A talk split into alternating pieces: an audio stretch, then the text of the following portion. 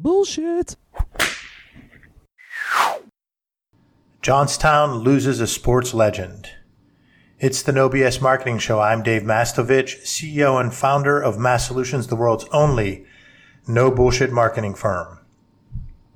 Carlton Haselrig of Johnstown has passed away, and he's someone that I've known throughout most of my life, and my brother knew even more intimately as a reporter in the Johnstown Tribune Democrat, but also as the sports information director at the University of Pittsburgh at Johnstown when Carlton was there. And Carlton Haselrig is just one of the most amazing stories that there ever can be told about a human being. And yet he was humble and didn't like to have his story told. And that's why he's not a household name. In fact, ESPN reached out years ago to ask to do a 30 for 30 on Carlton. And he told them no. And that pretty much typifies the humbleness of Carlton Haselrig. He was an amazing athlete, he would say things like, bet on me, and you knew to bet on him. What is the story of Carlton Haselrig? He grows up in Johnstown in an economically depressed area during a tough economic time. He's going to Greater Johnstown High School, which is a uh, city school district and a school that does many things well, but has an unfair reputation uh, that uh, that we've always tried to help change because they do a lot of good. But Carlton grew up going to Greater Johnstown High School, and they didn't have a wrestling program there. He played football, was a very good football player, and just a tremendous athlete. He was the thing that always impressed me about Carlton is he would say these phrases in the heat of the moment, and these phrases I've heard stories from close friends. I've been witness to some of these stories. I've heard stories from my brother, but he had a phrase that I used as a coach. I just would tell my teams the whole story about Carlton that I'm about to tell you. And he had this phrase that he said, somebody's got to win. Why not us?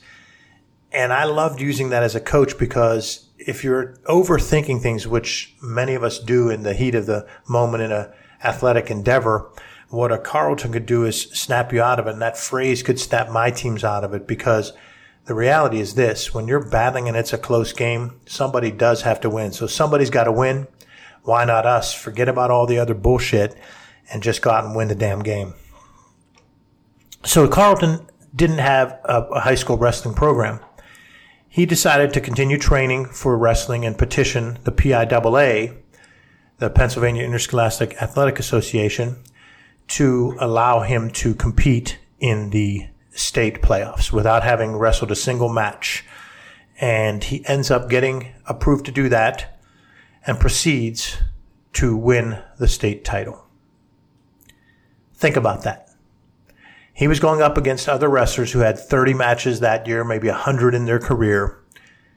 He wins them all. He wins every match and he wins the state wrestling championship without having really a high school coach, a high school program. He had people helping him out, but he didn't have the benefit that every other wrestler that competed in that state qualification, that state finals had. And that was Carlton. Bet on me. Then he decides to go play football at a Division two school when he's unhappy. You would talk to him at a party uh, in the summer or during that year, and he'd say he wasn't happy he decides to transfer back to the University of Pittsburgh at Johnstown, back to Johnstown, to the University of Pittsburgh at Johnstown, where they had a really good wrestling coach, uh, actually Hall of Fame wrestling coach by the name of Pat Pecora, who was already doing great things. But once he got Carlton, the two of them took that program to national prominence. What Carlton did as a wrestler at the Division two level is unparalleled and will never be matched. Is that hyperbole? No. Carlton won the national championship three times at the Division two level and three times at the Division one level. He won six national championships, collegiate national championships. It will never be done again because there is a rule called the Carlton Haselrig rule that the NCAA instituted after Carlton graduated. You can no longer compete at multiple levels. So no one will ever win six national titles in any sport in the NCAA. There's one person that did, and his name is Carlton Haselrig. So I've already told you some rags to riches to rags to riches, etc. That cliche about rags to riches, and what rags to riches really means is you you were in a tough situation, you fought, fought your way out of it, and you got to the riches, you got to the promised land. Well, Carlton would have this happen again and again, and he also had he was human, and he had his human frailties, and he had problems that brought him back down, and he'd fight his way back up because he always said, "Bet on me." So he goes to a high school that doesn't have wrestling and he decides to petition the PIAA and he wins the state championship. He comes from an economically depressed area, tough upbringing. He goes to college. It doesn't work out. He doesn't work out. He's playing college football. Doesn't work out. Do you know how many athletes don't play college sports? Years ago, I looked up the stat and it was something like 6% of high school athletes go on to play in college. Of that 6%, I think the majority of them quit after one year and the majority don't play at the high level. So when he was done with that first year and came back to Johnstown to go to the University of Pittsburgh at Johnstown, you know, the assumption was, all right, it didn't work out. So he was, comes from the tough beginning, hits the top by winning that state championship, goes to play football in college. He's back down again.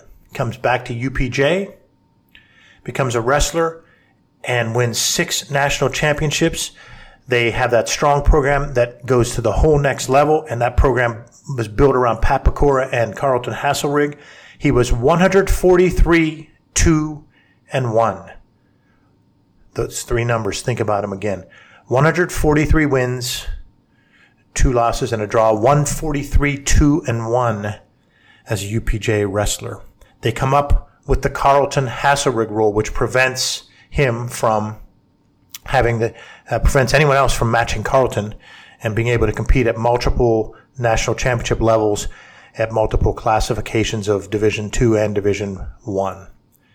He then runs into a little bit of controversy at UPJ. He gets his name pounded in the media for uh, being at a party and some bad things happened, but he was uh, come away from that without being. Uh, he was was was ended up not even being tried or anything. He was accused of these things and he was slung mudslinging in the media, and he was down again.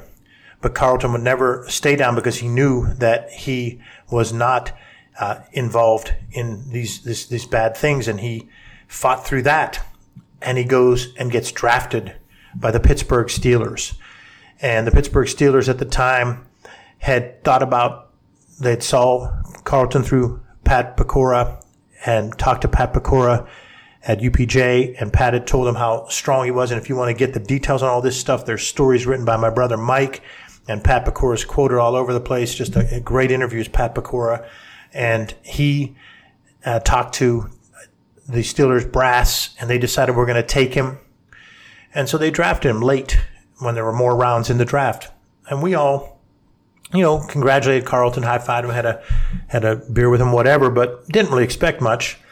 So then at that time, I was actually working in the media and covering sports, covering Steelers, Pirates, etc. So I got to cover them during some of the glory years when Barry Bonds and Bonilla were here on the Pirates side, and the Steelers were not so strong early, but then Cowher came and they got to be much stronger.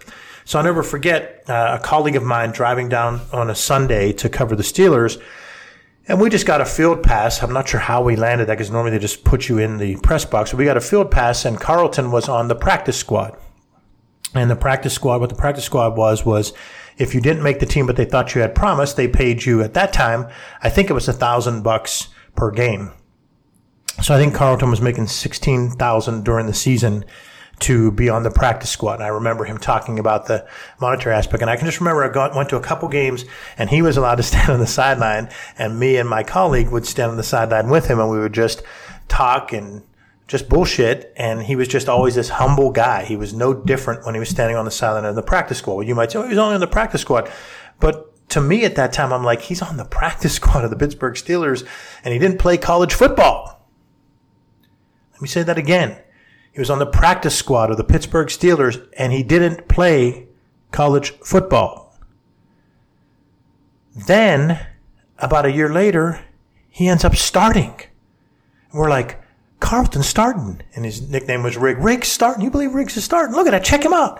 Then you start hearing from people in the Pittsburgh organization who've had some great offensive linemen saying how Carlton is the most gifted offensive lineman, has the best technique. Then he becomes a Pro Bowler. He makes the Pro Bowl. So he's recognized as among the best at his craft at the highest level in the National Football League after not playing college football. Somebody's got to win. Why not us? That's Carlton Haselrig. But Carlton had some demons like we all do, and he had alcohol to the max, drank a lot, and started to have some trouble around that, and ended up having to leave the Steelers, went to the New York Jets for a season, and made all that money in the NFL, but wasn't able to um, parlay that as well as he could have. But one thing about Carlton was he was always humble, always kind. Would see him after all that happened and he didn't hang his head. He would say, what's up? Talk to me and talk to my brother, talk to some of my other friends. He was still the same Carlton. Well, he started looking at this UFC stuff and he decided at a very advanced age to jump in and do UFC fighting. And he ends up uh, winning a couple of those fights. And because he's former NFL and because of this background, he's getting a lot of notoriety for this. And we thought he's going to do it again because remember, he always said, bet on me. And we're thinking Carlton's going to do it again. he's going to go and become this UFC champion. It didn't quite happen that way. He started a little bit too late, but he was just an amazing athletic specimen. And he just had the mindset to win when he was competing. He didn't think overthink things, which is one of the biggest challenges when you get to the highest levels. I always tell people that play for me, there's certain levels where it's easy. You know, there's some people that can do great in fifth, sixth, seventh grade football or basketball. There's other people that can do great in ninth grade basketball. There's other people can do pretty good in high school basketball. There's people can do great in high school basketball. But each of those people hits a peak where it's going to come down to mental tenacity. And that's where many people who were really good at one level can't take it when they get to the next level. And what Carlton was was the opposite of that. He just played the same way of whatever sport he was doing, regardless of who he was going against. That's why it didn't surprise my brother or me or Carlton's other close friends that were in my circle when he did the UFC thing. Carlton just believed that he could do it. He had incredible athleticism, incredible commitment to that, but he had those demons earlier in her life, in his life. He then settled down and became a coach and he was well respected as a coach, and he has wrestlers that uh, love him, uh, youth football players that love him, and uh, Carlton just ended up being the same old Carlton with this humble man, willing to talk to everybody, willing to give back, quick to smile, make people feel comfortable.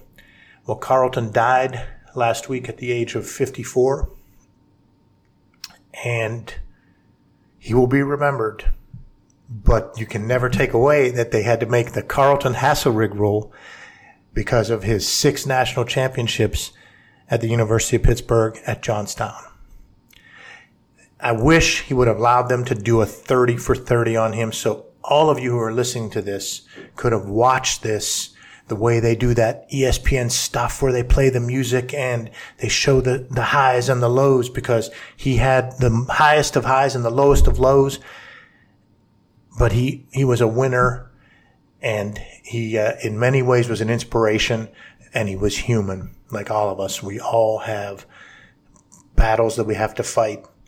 And I just wish he'd have let them do that 30 for 30 because it's such a story. And that's why I tell you it today is we all have a story. Most of our stories aren't quite to the level of Carlton's, but we all have a story and we need to be telling that story about our companies. We need to be telling that story about what we can do to help others when we're selling our services. And just remember Carlton Haselrig. Remember, bet on me.